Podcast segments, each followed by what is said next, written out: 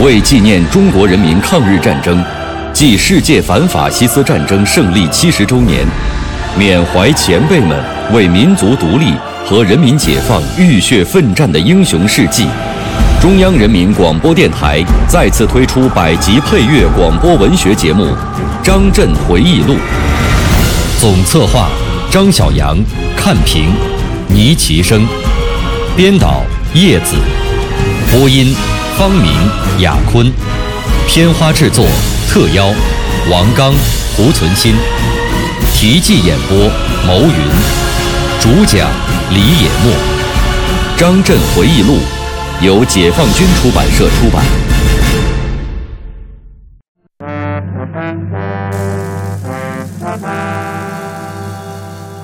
总参谋部要精干得力，参谋部就是一架作战机器，就是说，它要日夜运转，不管平时战时。平时就是为战时做好准备，一切都是为了打仗战胜敌人。没有这样一个坚强的、高效率的参谋集团，要取得战争的胜利是不可能的。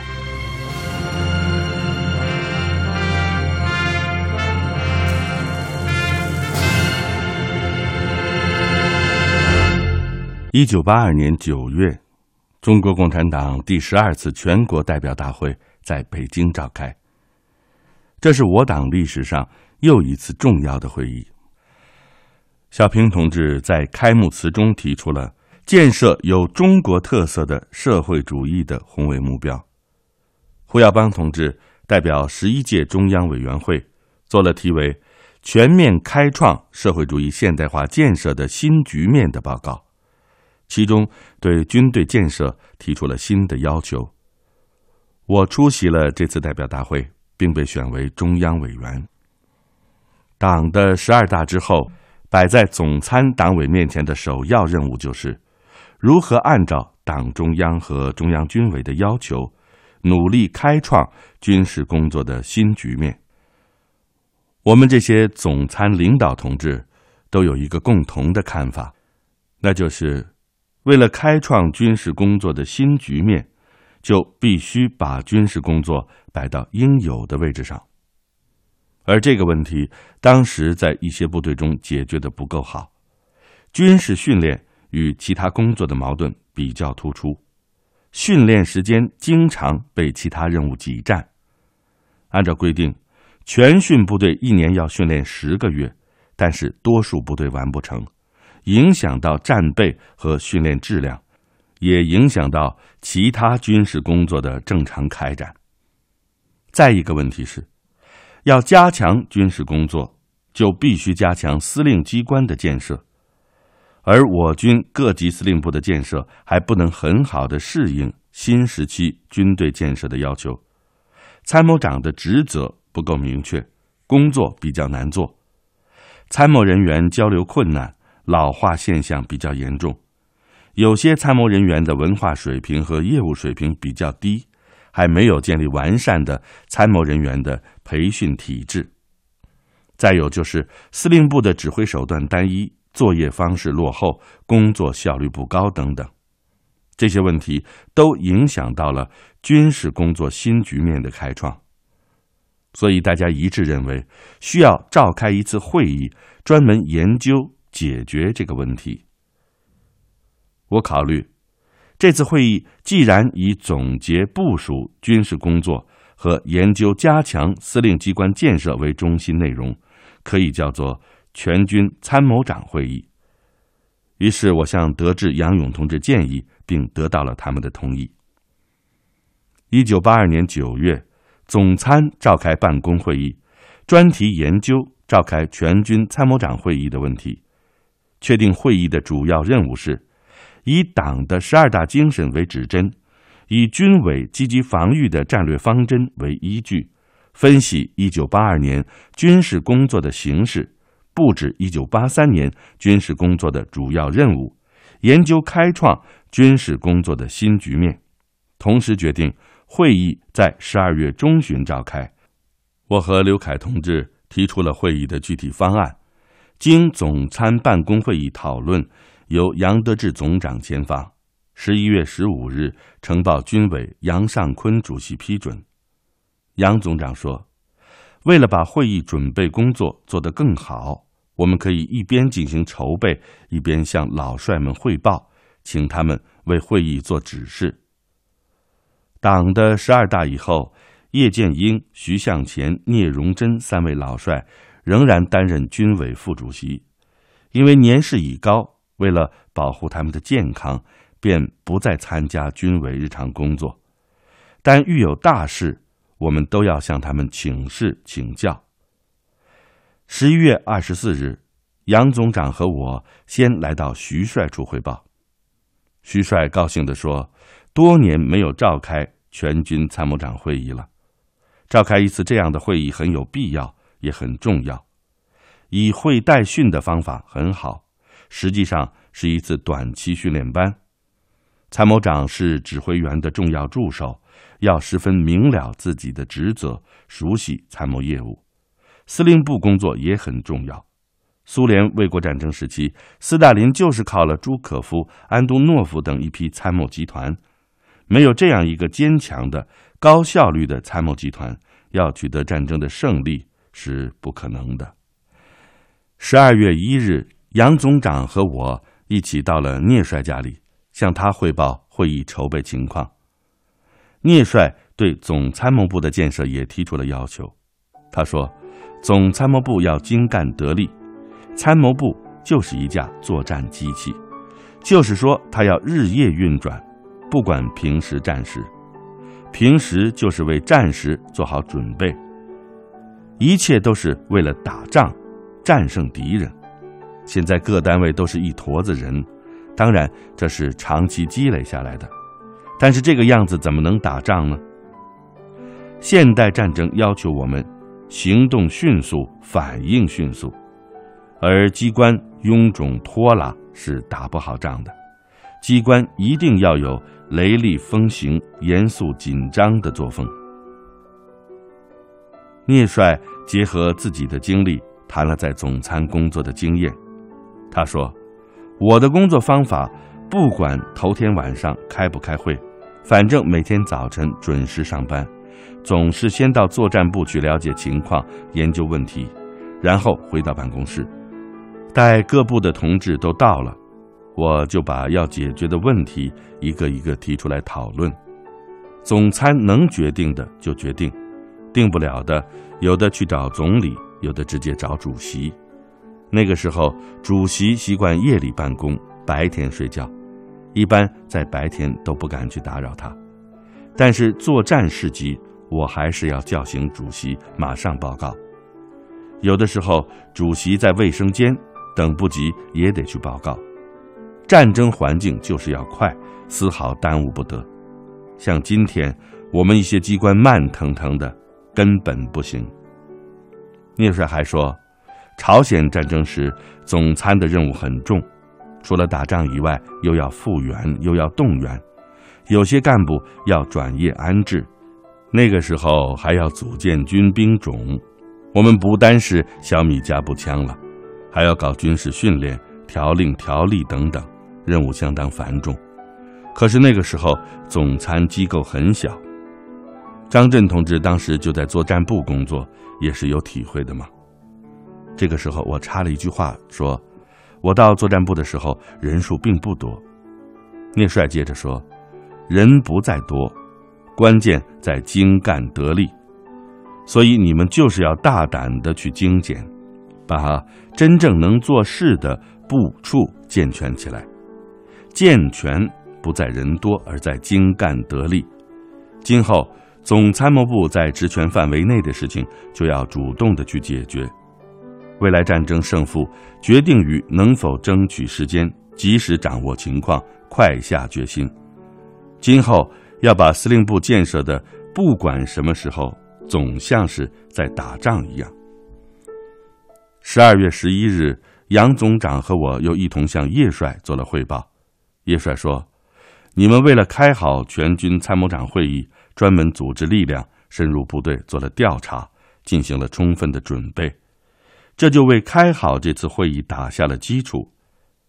这次会议既是总结会，又是部署任务的会，既上课又参观，安排的不错。参谋工作很重要，重点要研究指挥问题和组织战斗的方法，要以战役为主。高级干部要学会组织战役与指挥战役。关于加强司令部的建设、发挥司令部的作用问题，是参谋长的首要任务。叶帅又说：“一九六三年，我在广州军区参谋工作会议上有一个讲话，是否可以摘录一些，印发与会同志参考？这个讲话至今已经快二十年了，时过境迁，有的内容可能过时了，但是基本精神还是适用的。”十二月十八日，全军参谋长会议在北京召开。杨德志总长致开幕词，他说：“到会的同志都是军以上单位的参谋长，对开创军事工作的新局面负有重要的责任。现代战争对参谋长和司令部的工作提出了新的、更高的要求。”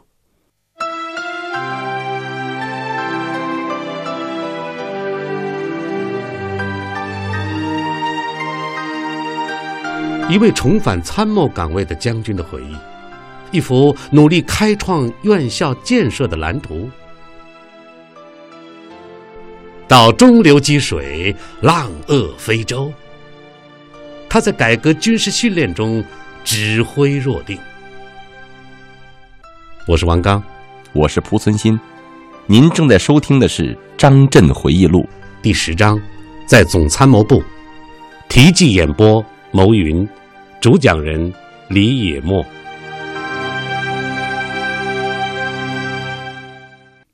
会议第二天，我受总参党委的委托，做了题为“认真贯彻党的十二大精神，努力完成一九八三年任务，开创军事工作的新局面”的报告。报告分析了全军军事工作的形势。明确了一九八三年的军事工作任务，着重提出了开创军事工作新局面的设想，以及当前应做的工作。当时设想，到1990年或稍长一点时间，要力争达到以下目标：第一，有一支同现代战争和国防现代化建设需要相适应的干部队伍；第二，武器装备现代化水平有新的提高。第三，具有较高的快速反应能力。第四，在军事学术研究方面，基本形成具有我军特色的比较完备的军事理论体系。第五，司令部要成为反应敏锐、效率很高、组织指挥现代战役战斗的指挥机关，具有。多种先进的侦察手段和通信手段，基本形成以统帅部指挥所为中心，连通各军兵种和部分大军区，包括主要方向军在内的初级自动化指挥网。第六，全面提高正规化建设水平。这一次参谋长会议也采取以会代训的方式。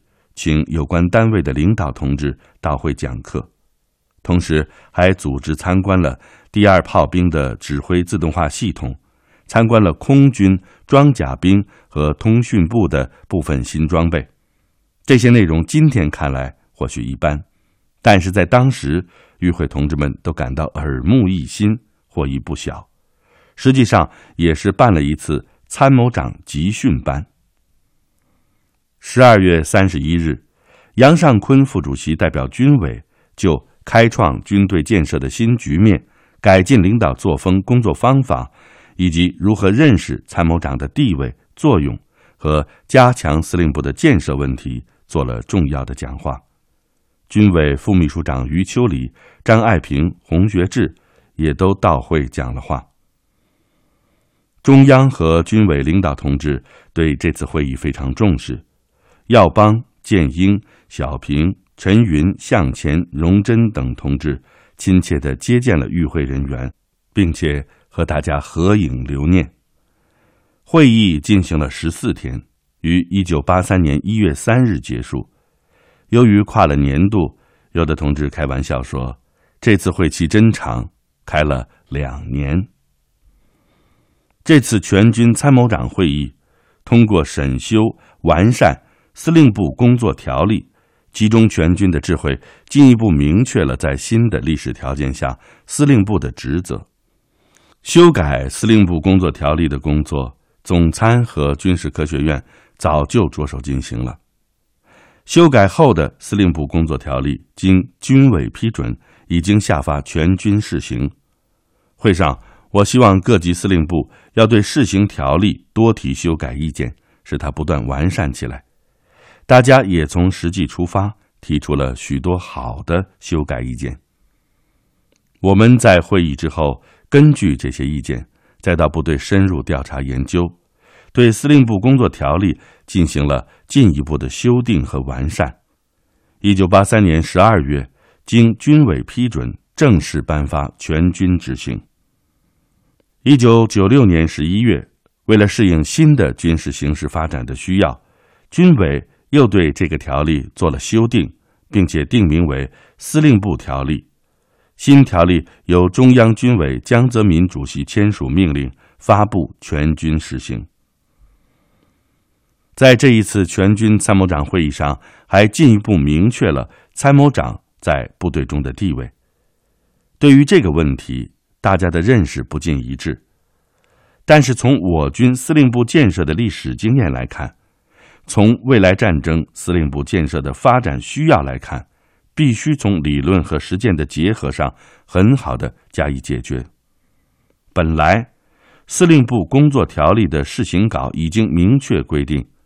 参谋长是部队的参谋长，但是当时的干部任职命令上却仍冠以司令部参谋长，导致职责不够明确，在实际工作中存在着一定的问题。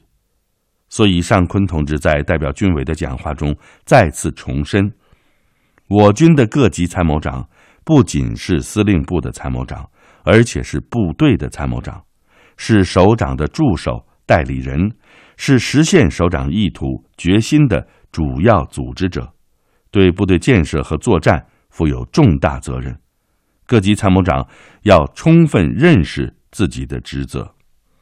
会议结束后不久，军委即正式下发通知：根据人民解放军的传统，各级参谋长均为部队参谋长，也是司令部的直接首长，在作战。和军事行政工作上是实现首长意图决心的主要组织者，确定今后任免参谋长的时候，改为某某部队参谋长，如某某军区参谋长和某某军师团参谋长，不再加冠司令部字样。这一次会议对全军的指挥自动化建设提出了新的更高的要求，统一了全军的认识。会后，在总参谋部的统一领导下，加快了我军自动化指挥网的建设。经过十多年的努力，先后完成了几期大的工程。我军组织指挥自动化系统已经初具规模，大家越来越感到，运用自动化信息系统指挥作战是军队指挥发展的必然趋势，是现代技术，特别是。高技术条件下作战指挥的重要标志和必不可少的手段，组织指挥自动化信息系统的建设是参谋长和司令部极为重要的任务。为此，在一九九六年的司令部条例中，专门增加了组织指挥自动化系统一章，对司令部在组织指挥自动化系统工作中的责任和权利等问题做了。比较明确的规范。对于会上反映出来的有关司令部建设的其他问题，会后也都认真予以解决。比如，为了解决参谋人员失训的问题，后来将石家庄高级步兵学校改为中国人民解放军参谋学院，在军事学院等院校中也先后开办了参谋班等等。总之，这一次全军参谋长会议是在新的历史时期，为了加强和推动人民解放军现代化建设的一次十分重要的会议。会议除总结部署了全军军事工作外，突出了司令部建设，明确了参谋长在部队中的地位，对于我军军事建设产生了深远的影响，起到了积极的推动作用。这次会议开幕时的讲话，原来是准备由杨勇副总长来讲的，但是遗憾的是，他因为病情加重。没有能够到会。杨勇同志是一年多以前发现肺部肿瘤的，但是他以军队建设为重，以革命乐观主义的态度对待疾病，一边治疗一边坚持工作。在他病重期间，我多次到医院探望，盼望他能够转危为安。然而病情却急剧恶化，医护人员竭尽全力也难以回天。一九八三年一月五日下午，我到医院看望他的时候，他已经陷入昏迷状态。据他的夫人林斌讲，杨勇同志还清醒的时候，曾对家人说：“我一生对得起党，党也对得起我。文化大革命中我被整，不是党整我。我死后一切由组织安排，不要向党提任何要求。”听到这位党的忠诚战士临终前的肺腑之言，怎不让人潸然泪下呢？六日凌晨一时，我再次赶到医院，想听听他最后还有什么交代。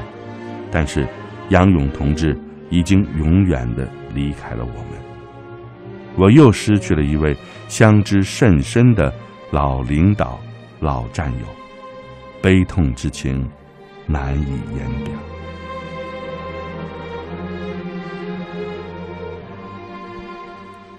一九八二年十二月中旬，中央军委对总参的领导班子进行了个别调整，杨得志仍任总参谋长，副总参谋长除我以外，有杨勇、王尚荣、何正文、徐信。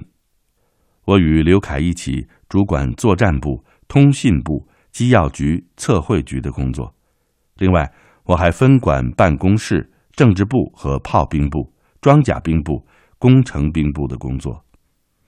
一九八三年三月，中央决定由我担任中央边防工作领导小组组长，作战和边防建设的担子压给了我。不熟悉情况怎么行呢？我决定挤出时间。了解全军参谋长会议的落实情况，并对主要方向进行战役勘察，就便了解边防建设情况。首选的方向是东北地区。经杨总长批准，我和总参军训部石霞部长、作战部张德修副部长等十三人，四月十六日出发，开始了我们的东北之行。